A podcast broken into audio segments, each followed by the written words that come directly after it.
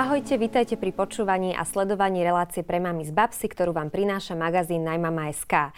Moje meno je Babsi Jagušák a do tohto štúdia si pozývam zaujímavých hostí, detských lekárov, psychologov, učiteľov, odborníkov na výživu, šport, komunikáciu, no a samozrejme aj inšpiratívne mamičky, ktoré vedia spojiť kariéru s materstvom. Rozprávame sa o všetkom, čo zaujíma, ale aj trápi moderných rodičov a ich detí. Moje deti milujú čokoládu a ako každá matka aj ja chcem robiť všetko preto, aby boli zdravé. Preto ma veľmi potešilo, keď som v lekárni objavila Čokinelu. Čokinela Multikids a Čokinela Immunokids. To sú probiotika, vitamíny a minerály v lahodnej čokoláde. Čokinela podporuje zdravý rast a vývoj detí a posilňuje ich imunitný systém. Vďaka probiotikám zlepšuje črevnú mikroflóru a pomáha lepšiemu tráveniu. A navyše mojim drobcom tak veľmi chutí. Čokoládky Čokinela. V malom kúsku zdravia veľa. Nájdete aj vy Čokinelu vo svojej lekárni alebo kliknite na Cokinela SK.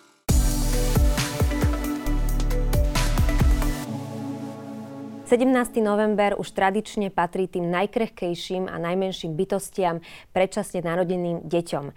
Na Slovensku sa spomedzi všetkých 55 tisíc narodených detí rodí až 9% predčasniatok. Predčasne narodené deti si do života veľakrát nesú ťažké zdravotné rizika a taktiež dôsledky.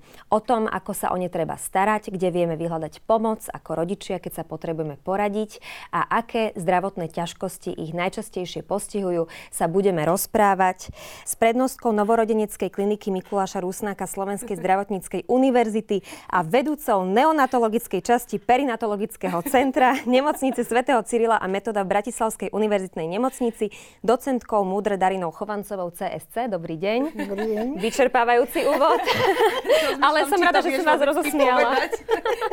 Dobre som si to našla, áno, všetko sedí. Mhm. A s herečkou, influencerkou, scenáristkou, počkaj, tiež to bude trvať uh, spisovateľkou, aktivistkou a hlavne trojnásobnou mamičkou Kristinou Tormovou. Ahoj, vítaj. A ďakujeme za pozvanie. Už plačeš od dojatia.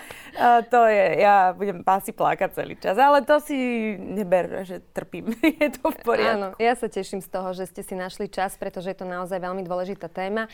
Hlavne veľmi aktuálna, pretože ako sme sa dozvedeli, tak 17. novembra budete opäť na túto tému upriamovať viac pozornosti. Uh, začnem pani doktorkou, ty sa kľudne vyplač ja medzičasom. Um, čiže Predčasný pôrod je pôrod, ktorý je ukončený skôr ako e, žena vstúpi do 37. týždňa tehotenstva. V posledných 15 rokoch sa predčasné pôrody zvýšili o takmer tretinu. V dôsledku čoho sa toto deje, pani doktorka? Je to celosvetový trend, že v podstate zažívame epidémiu predčasne narodených detí pretože jednak sa nám posúva vek, kedy sa ženy rozhodnú pre materstvo. Potom nám stúpa počet žien, ktoré majú rôzne vážne zdravotné komplikácie. A keďže medicína je už na takej úrovni, že sa rozhodnú, že môžu mať dieťa a mnohokrát práve zdravotný stav a ohrozenie ich života vedie k predčasnému ukončeniu tehotnosti, potom sú samozrejme mnohé sociálne aspekty, ktoré e, môžu byť príčinou, alebo aj nejaké vrodené chyby, alebo napríklad aj to, že ženy sa neočkujú proti HPV, pretože e, inkompetencia krčku maternice po zákrokoch, ak je tam nejaká prekanceróza, môže byť tiež príčinou, že keď maminka otehotnie, tak tá maternica potom to bábetko neudrží. Mm-hmm. Čiže je viac uh, tých faktorov, ktoré toto ovplyvňujú uh, si vyplakaná, môžem sa ťa opýtať, hej? Ja si Zase šetrím, ja som si to rozložila. Áno, áno.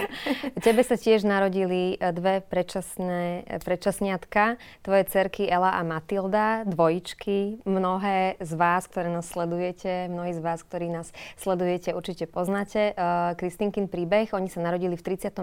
týždni tehotenstva. 3 plus niečo to bolo, hej. No. Áno, jedna mala 1300 gramov, okolo 1300 gramov. 1392, 2050, áno. Áno, čiže to sú naozaj veľmi nízke hmotnosti, porodné hmotnosti. A boli umiestnené do inkubátoru, ty si aj mesiac strávila v nemocnici.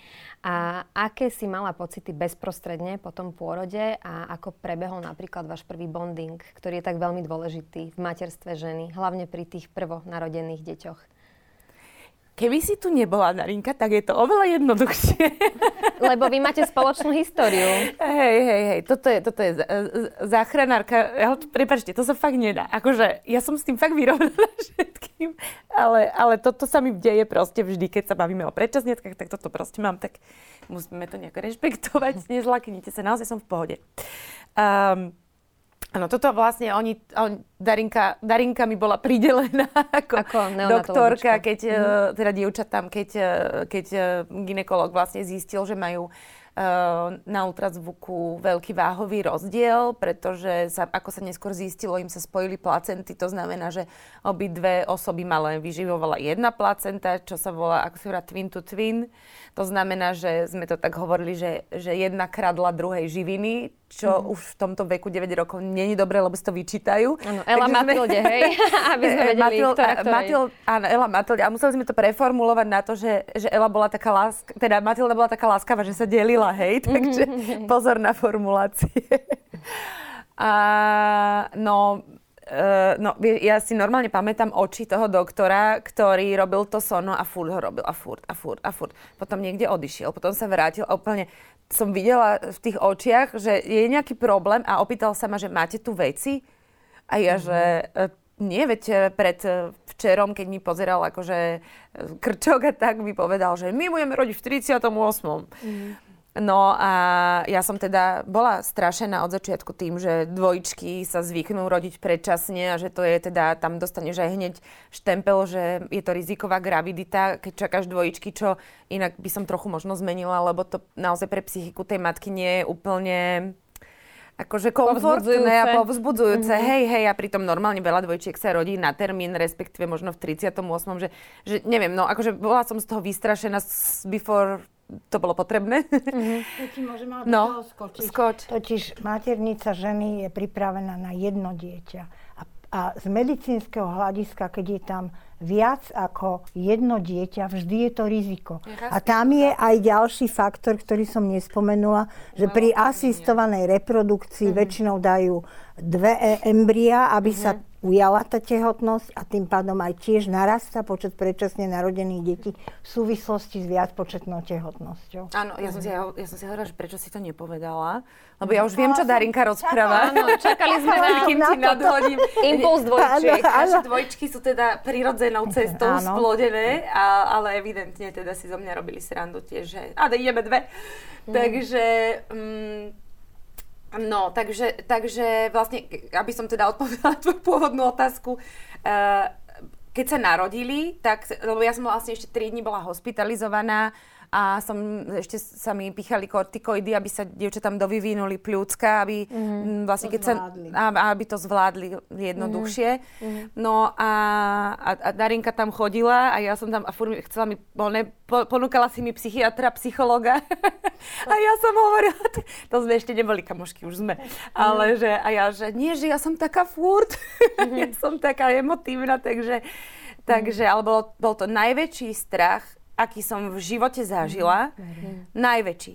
Mm. A Darinka vlastne stále hovorila, to si úplne pamätám, že, že ja hovorím, že a budú v poriadku a ty si vždy povedala, že no nič vám nemôžeme slúbiť. Mm. Toto si hovorila furt. A, že, a, že, a čo mám sa na čo fixovať? Ty si povedala, že, že, že a, aby som ich počula plakať, keď sa na... No, a aby som ich po, že poďme sa sústrediť na to, že aby sme ich počuli plakať, keď sa narodia. A tam vlastne hrozilo, že, že tá Matilda tým, že bola taká malá, že nemala dosť živín, že vlastne to nemusí prežiť, preto ich bolo treba rýchlo vybrať, hej.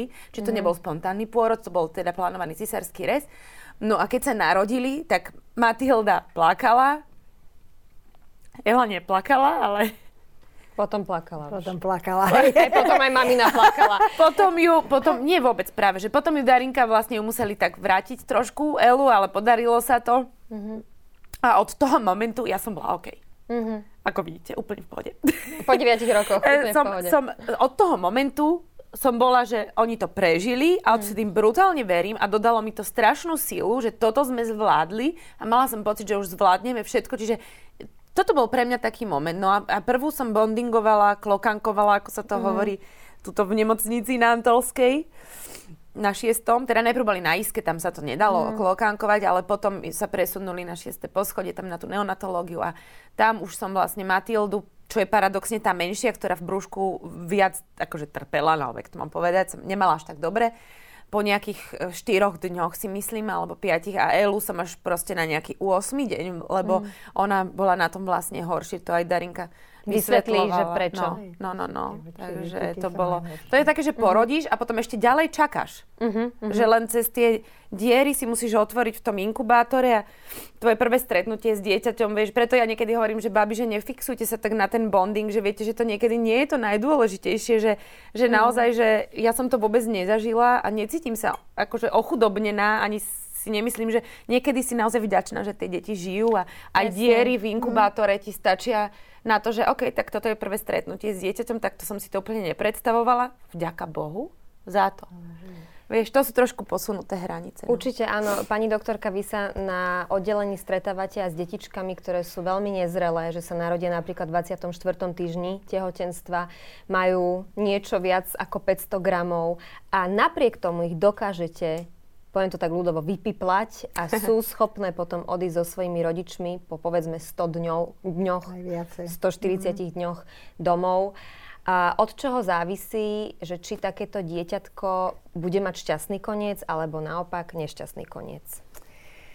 V hre je veľa faktorov, ale veľmi je dôležité to, čo povedala Kristinka, prenatálna starostlivosť. Pretože keby Kristinka nebola na tom ultrazvuku, tak určite by to tak dobre nedopadlo. Takže preto, no. preto jednak e, dobrá prenatálna starostlivosť, ale treba počúvať aj svoje telo. A mhm. pokiaľ sa mi niečo nezdá, radšej idem zbytočne, mm. a, pretože my potrebujeme čas, aby keď hrozí predčasný pôrod, aby ginekológovia mohli tú maminku pripraviť podaním kortikoidov, pretože to sú veľké pokroky, ktoré nám e, medicína priniesla, že tie deti prežívajú aj vďaka tomu, že sa centralizujú tie pôrody, že sa podávajú kortikoidy matkám, to znamená, my potrebujeme 48 hodín na to, aby ginekolog aplikoval maminke tie inekcie, ktoré sa podielajú na e, zlepšení funkcie plúc, ale oni majú aj iné účinky, napríklad, že znižujú riziko krvácania do mozgu, zlepšujú trávenie toho bábatka, mm. ktoré v maternici nepotrebuje tieto funkcie zapojiť. Mm. A potom je samozrejme dôležité to, čo aj musím veľmi pochváliť Kristinku, ten prístup. Jednak, že aby tá matka bola s tým dieťaťom čo najviac a aby sa snažila o rozvoj laktácie. Pretože pokiaľ máme mlieko od vlastnej matky, to je dar, ktorý ničím nevieme nahradiť. My síce máme mlieko z laktária, ale tie vlastnosti biologické, ktoré poskytuje uh, svojmu bábatku maminka, tie nevieme nejako nahradiť a je aj iné zloženie mlieka tie, ktoré predčasne porodia, ako mlieko, ktoré máme e, z banky, ktoré je od mamičiek, ktoré porodili dávno donosené dieťa. Čiže tá kvalita určite je dôležitá. A potom ten kontakt. My bohužiaľ stále pracujeme na tom, aby sme mali naše intenzívky priateľské rodinám, pretože pre nás ten pacient nie je iba to dieťatko, ale my pracujeme s tými rodičmi, pretože oni patria všetci spolu. A práve podmienky na to, aby sme mohli klokankovať, aby tie maminky tam čo najdlhšie mohli byť s tými bábatkami, tie majú obrovský význam na prognózu, na to, ako to bábatko dopadne. A samozrejme dôležité je aj to, v akej situácii e, dochádza k tomu predčasnému pôrodu, ale ako som povedala, tá príprava, a to, že sa narodí v centre, že sa nepreváža, pretože každý prevoz je veľmi rizikový pre to bábo, ktoré nie je nachystané na život mimo maternice. My hovoríme, že najlepší transportný inkubátor je maternica vlastnej mamy. To celý svet vie podľa literatúry, podľa výsledkov, ako tie deti dopadajú. A e, niekedy e, nás prekvapí aj také najmenšie, najzraniteľnejšie babatko, že prežije a potom, keď sa príde ukázať e, v rámci rizikovej ambulancie, tak nás potešia, je to úžasný doping pre nás, keď vieme, že tie deti sú zdravé a že robia radosť svojim rodičom. A medicína to dneska umožňuje, ale mm, je dôležité, aby sme vedeli vedeli tieto fakty, aby sa dalo tú prognozu čo najlepšie zabezpečiť. Mm-hmm. Ja, toto som bola prekvapená, prepáč, že, že toto mi Darinka raz ho- hovorila, som strašne tak spišnila vtedy, že naozaj, že to materské mlieko, že aké je strašne pre tie predčasniatka dôležité, že to ja som vôbec ani nevedela. A ty si mi to tak presne, že ty si ma tak raz pochválila na nejakých narodeninách, lebo vlastne e, časť oddelenia chodí na všetky narodeniny Elia a Matildy. My sme sa tak veľmi zblížili a, a spriatelili. A, a, a ja som to vôbec netušila, že tam je niečo naozaj, čo tie pre... Jak si to ukazujem, vidíš? Ano, tak máš aj tretie dieťa čo ešte, to je však, ktoré pre, nedávno bolo odstavené. Čiže... že, a čo, čo to tam je vlastne? To, lebo ja, ja som sa na to aj chcela opýtať, ak teda môžem, že čo, čo to je v tom materskom predčasniatkovskom mlieku také strašne dôležité, že, že to môže zmeniť ako keby aj, aj, aj budúcnosť toho dieťaťa, alebo to, ten vývin?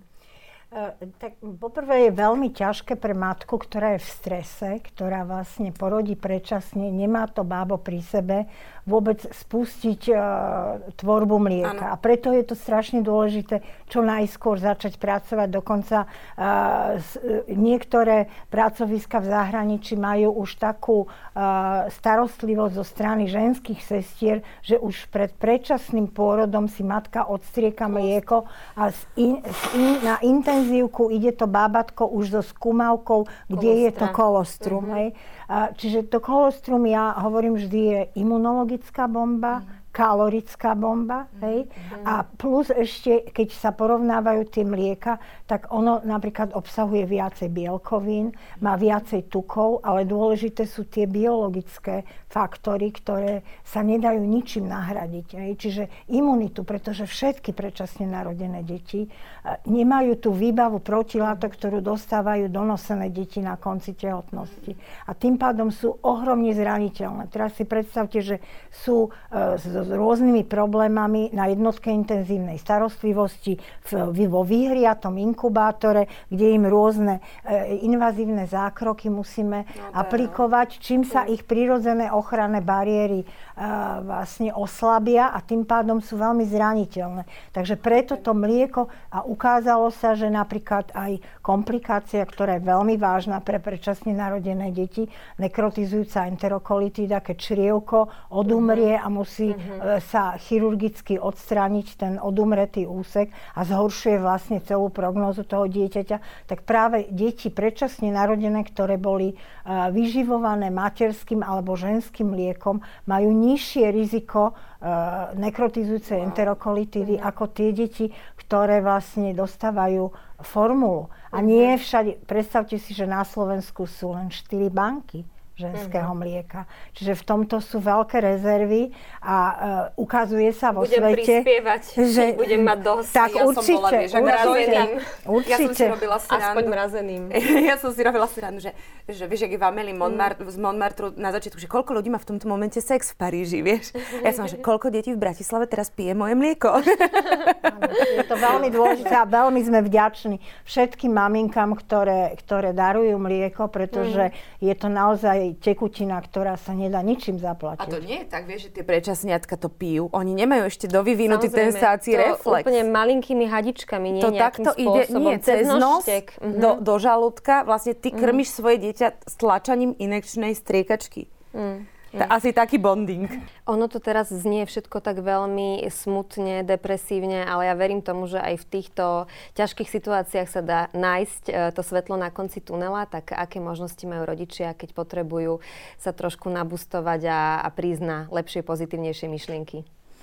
Myslím, že práve sociálne siete veľmi pomáhajú mamičkám v týchto kríz, krízových situáciách. Existuje viacero občianských združení. U nás na Slovensku je to občianske združenie Maliček, ktorý, ktoré vlastne je takým gestorom e, všetkých predčasniatok a ich rodičov na Slovensku. Existuje ináč aj silná komunita v rámci e, Európskej únie. E, je združenie EFSNY, ktoré dokonca v Európskom parlamente bojuje za práva predčasne narodených detí, vypracovali štandardy.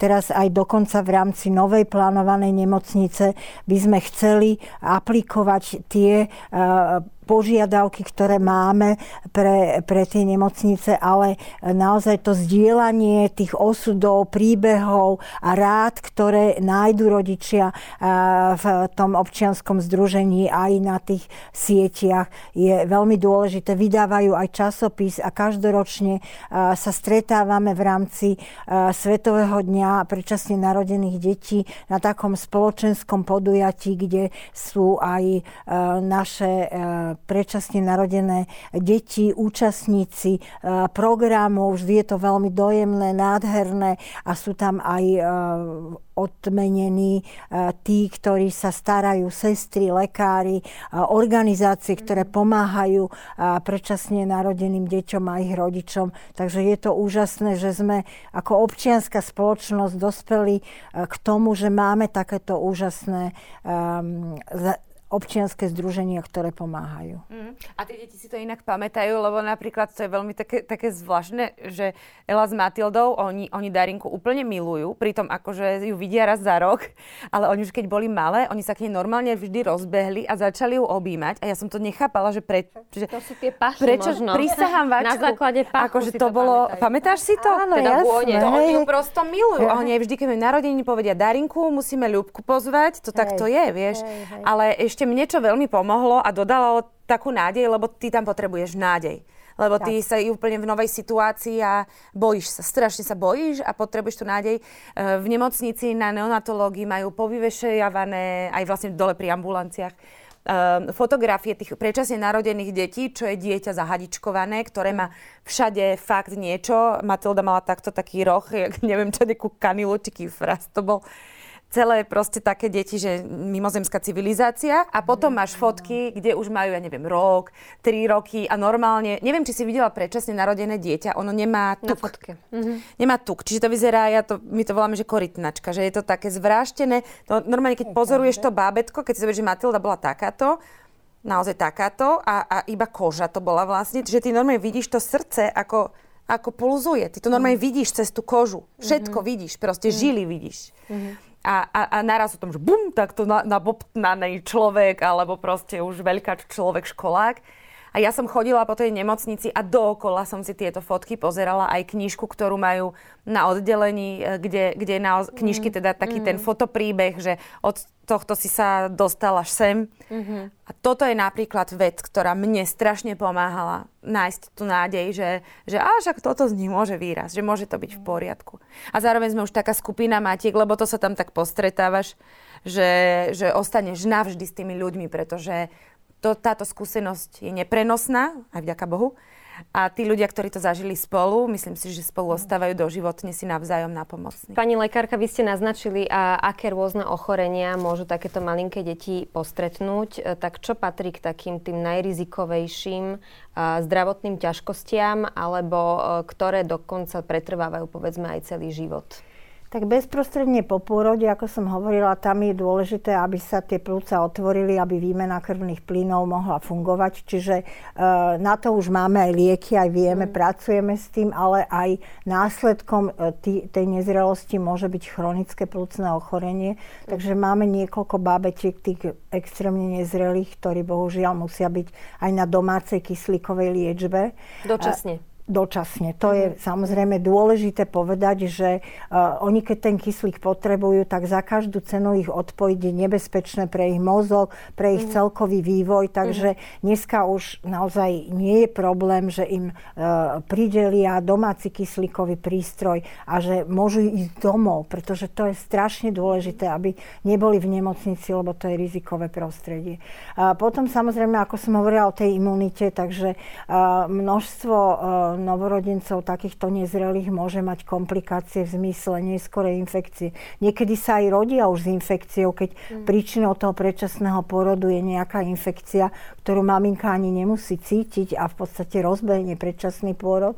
A mm. potom je toto črevo, ktoré som hovorila, to je celá veda o tom, ako čím krmiť, ako zvyšovať dávky. Bohužiaľ na začiatku tie deti naozaj nemajú uh, schopnosť same piť, takže musia byť sondované dosť dlho, až kým sa vlastne vyvinie um, ten um, celý veľmi zložitý dej. Sanie, hltanie, dýchanie je strašne zložité, to si málo kto uvedomuje. No to sú že... tam normálne také obrázky v nemocnici, kde máš také tie body, Amen. ktoré musíš robiť každý krát masáž tej tváre toto si úplne pamätám. Aby nebola zastrčená brada? A aby nezapadala, mm, ale aby tie deti... A toto, spo, toto normálne spôsobuje sanie, nie? Áno, že simuluje sa. Mm, normálne, mm, a ty musíš, mesiac mi trvalo, kým som svoje deti naučila sa dojčiť. Mesiac, normálne, 1500 krát zlyhaní, potom ich pumpovali tými flaškami, chvala Bohu, mojim mliekom, to som bola mm-hmm. aspoň že rada, mm-hmm. ale že to je, to je normálne, to, je, to není, že ti dajú dieťa, že ha, no, mesiac tak ja som ideš... Týždňov pracovala Fakt? na mojom vlastnom tak dojčení, takže ja peklo. mám svoj príbeh tiež. Si hrdinka. Ale, ale to máš pravdu, to je celá veda o tom, ako prejsť tej sondy na krmenie cumlom, špeciálny cumel, treba na to mať, mm-hmm. ktorý, ktorý netečie, hej, kde to dieťa sa naučí, aby salo. Hej. Na to sú v zahraničí logopédi. Ja keď som bola v Amerike prvýkrát na stáži, som sa čudovala, na čo na novorodenecko majú logopéda. A potom potom som pochopila, že jak je to zložité, jak sa mení inervácia tým, že majú tie sondy všelijaké a hadičky zavedené a naučiť ich jesť, podľa mňa to je klobúk dolu, to je otázka, ktorá e, sa rieši na kongresoch, ako prejsť vlastne z toho krmenia sondov, mm. ako ich naučiť a v tomto je, naozaj na to potrebujeme tam tie mamy, aby trpezlivo cvičili, lebo keď má jedna sestra, šesť detí, ja ich obdivujem. Prídem večer na vizitu, všetky plačú, oni majú budíky v bruchu. A teraz, keď si predstavíš, že jedno by pilo pol hodiny, tak tie ostatné ako by sa najedli. Hej? Mm. Čiže niektoré sondujú a vďaka tomu, že tam majú tie mamy, tak tie mamy sa hrajú a učia ich tak, ako si ty učila svoje, e, svoje e, dievčatka, aby sa naučili piť aby, a potom ďalší stupenie aby vedeli piť z prsníka, lebo to je ešte väčšia náma, ešte väčšia práca. Je, to, to si aj to dieťa musí odmakať v úvodzovkách. Tak, tak, tak. A my sa teraz rozprávame v takom ženskom kruhu, čo ja inak veľmi mám rada, keď sa môžem so ženami rozprávať o týchto ženských témach, ktoré sú veľmi emotívne. Ale akú úlohu by v tom celom predčasnom pôrode a tej starostlivosti o dieťa mal zohrávať partner a celá rodina, uh, manželky alebo teda matky dieťaťa, detí, aby e, tá mamička mala dostatočne veľa podpory práve zo strany partnera a, a od tej najbližšej rodiny. Ako si to mala napríklad ty, čo ti vtedy najviac pomáhalo? tak vzhľadom na to, že s otcom svojich dvojčiek nežijem, tak mm. neviem, či úplne objektívne viem vyhodnotiť mm. môj vzťah uh, k Jurajovi, ale my sme, to asi môžem povedať, že, že keď uh, sa dievčatá narodili, tak vlastne to bolo asi jediné také obdobie um, naozaj v našom vzťahu, kedy sme boli tým mm. že ono to nikdy úplne nefungovalo, ani predtým, ani potom. Mm-hmm. A toto nás tak akože spojilo a myslím si, že doteraz je to taký naozaj intenzívny spoločný zážitok. Ja si skôr myslím, že možno v tom momente je... O tým, že boli dve, tak aj jeho hruď bola potrebná. Čiže keď, keď prišiel, tak uh, sme si mohli rozdeliť dievčatá. Inak som ich vedela mať samozrejme obidve, ale bolo to také fajn, že, že občas aj on ich klokankoval. No ale tam si myslím, že možno, že je fakt strašne dôležité tým, že tá matka musí dotehotnieť mimo toho, že to dieťa je v maternici, musí dotehotnieť ako keby a vlastne počkať strašne dlhú dobu, kým si hotové dieťa odniesie domov že, že možno si myslím, že tam by ten partner mohol byť veľmi dôležitý, aby sa staral práve o tú mamu. Že to si myslím, že, a to si myslím všeobecne v 600 nedeli, keď sa rodí mm. na termín, že, že tam by ten otec mal byť tá dula a, a ten starostlivý človek o tú matku. Lebo tá matka tým, že aj nositeľkou jedla, aj to dieťa pozná toľko die srdca, aj, aj vlastne nejaké pachy a nejaké hormonálne záležitosti, tak nie, ja si tak myslím, že o tú matku by sa hlavne mohol ten partner starať. Z skúsenosti, pani doktorka, sú slovenskí muži takíto obetaví? Čo vidíte na tých uh, vašich uh, oddeleniach? Ako ja to vnímate? Myslím, ja myslím, že je veľmi dôležité. Ináč ti aj veľmi pomohol pred tým pôrodom. Áno, on tam so mnou, áno, áno ostal, to, bolo veľ, to bolo veľmi dôležité. Áno. Si myslím, čo tiež bohužiaľ naše, naše nemocnice nie sú na to nachystané. A aj teraz v rámci covidu sa to veľmi zredukovalo, že sme mali otcov, ktorí na tých nadštandardných izbách, mohli byť aj po pôrode s tými, s tými ženami a že vlastne e, aj oni sa zapojili do tej starostlivosti, pomáhali a podľa mňa neboli emo, emocionálne ochudobnení o tie zážitky, pretože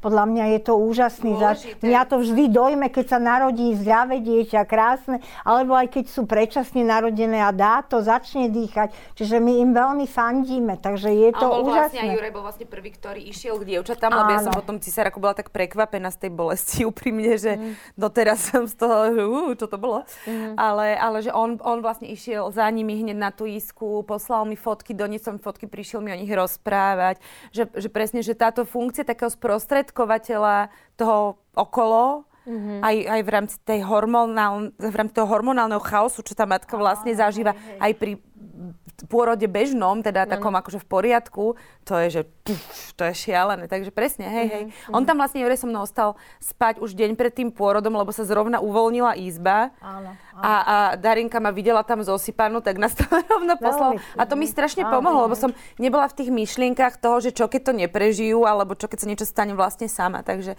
hovorím, toto mm-hmm. bolo s Jurem náš akože najkrajší zážitok spoločný. Paradoxne. Paradoxne to no. je ale problém našich nemocníc, že teda nemáme tie rodinné izby, mm-hmm. čo by veľmi pomohlo. A mnohokrát napríklad tí otcovia sú odvážnejší, že mm-hmm. maminky majú taký rešpekt, keď vidia to malinké bábatko v inkubátore, alebo aj nevedia sa dotknúť, že ako majú.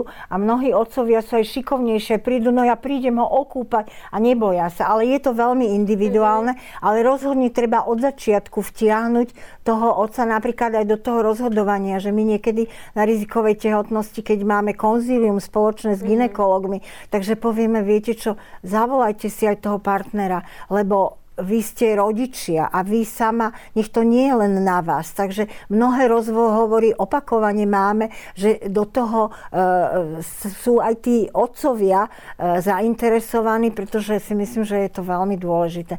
A pokiaľ je, ale keď vidíte, že je nejaký partnerský problém, tak veľmi často sa to prejaví práve na tom rozpore, že jeden chce to, druhý chce, chce to napríklad mm-hmm. v situácii, keď je keď sa rozhoduje na hranici prežívania, uh-huh. že aký postup zvoliť, tak niekedy sa potom si myslíme, že no ale títo dvaja asi ťažko vydržia spolu, keď už uh-huh. tu na začiatku majú také diskrepancie. Ale e, snažíme sa podporiť ich, presvedčiť ich, aby, aby sa zapojili do toho a teda pomáhajú, ako, ako sa dá tí rodi, otcovia.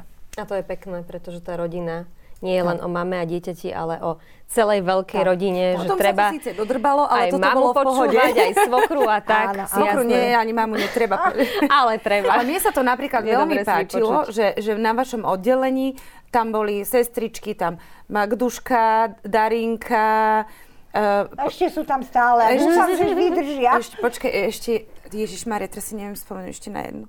Darinka, Magduška a ešte No čo som šiši? Veď to si... Bože, ja sa strašne teraz ospravedlňujem. Porozmýšľaj a prídeš na to. Nie, ale tá už tam nerobí práve, že u vás tá, tá, čo tam vtedy ešte bola, tá bola moja obľúbená, nemusíš spomínať, ja sa to úplne hambím, ale to je Nemusíš demencia, sa. to je demencia. Nemusíš sa. Ale, ale že oni naozaj tam boli, ako, vieš, ja to tak nemám rada, keď sa, keď sa nadáva na slovenské pôrodníctvo, pretože keď do toho trochu vidíš, ja tomu teda rozumiem, že sa nadáva, ale keď do toho trochu vidíš, vieš, že tam už to nie je o tom, kto sa ako správa, ale nech tam aspoň niekto je, kto, kto vie niečo urobiť, že to je už, to, to je strašná situácia a viem aj od, od Darinky, aj od Lubky Kajzerovej, ktorá tiež tam pracuje na neonatológii, že to, to nie je sranda, čo sa tam deje a že naozaj o tie bábetka tam sa nemal niekto starať pomaly, že tam oni ťahajú také šichty, že to by sme sa zbláznili, to by sme ušli.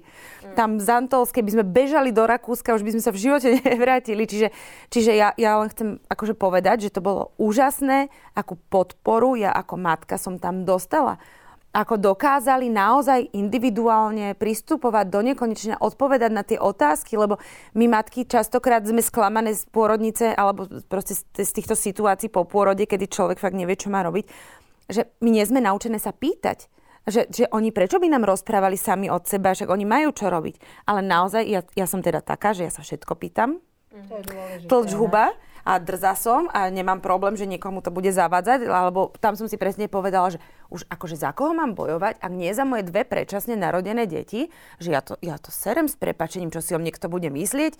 Ja idem tvrdohlavo do toho, oni naozaj ma tak podporovali. Oni dobre, že mi tam netlieskali za každé ocaté mlieko.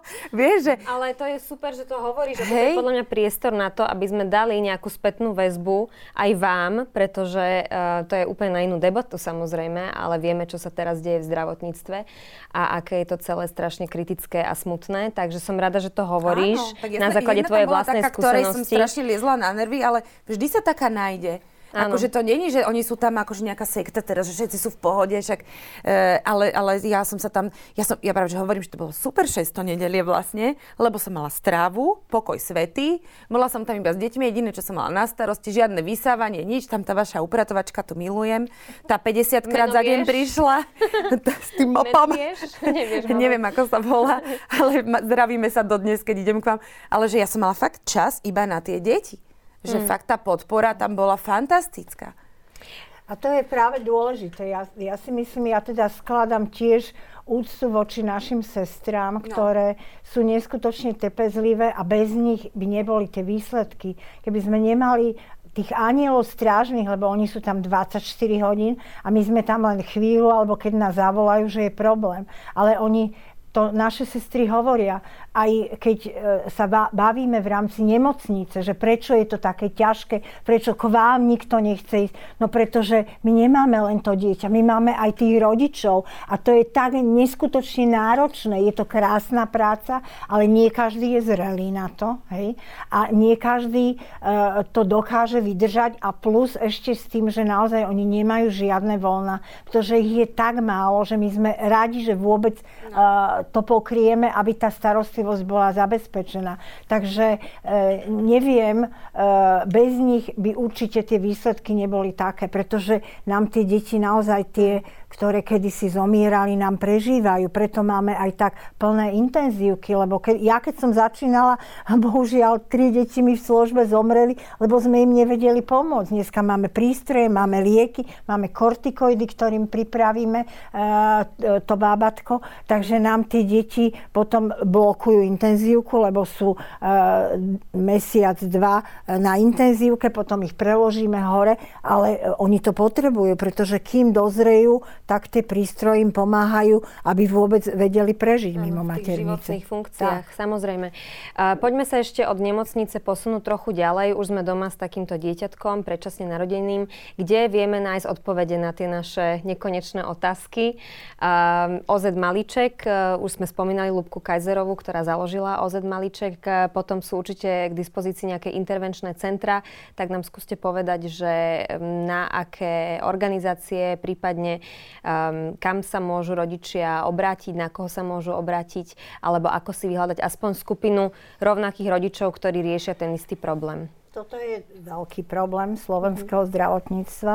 To Pre, asi 80 pretože, pre, No, tak pretože my e, v podstate e, mnohých tých pacientov odovzdávame pediatrickým špecialistom, kde v mnohých regiónoch títo špecialisti ani nie sú. Pretože ja som včera práve vyplňala taký dotazník, ktorý mi poslalo NCZI a napísala som, že teda nie sú tí špecialisti, pretože nie sú dostatočne zaplatení.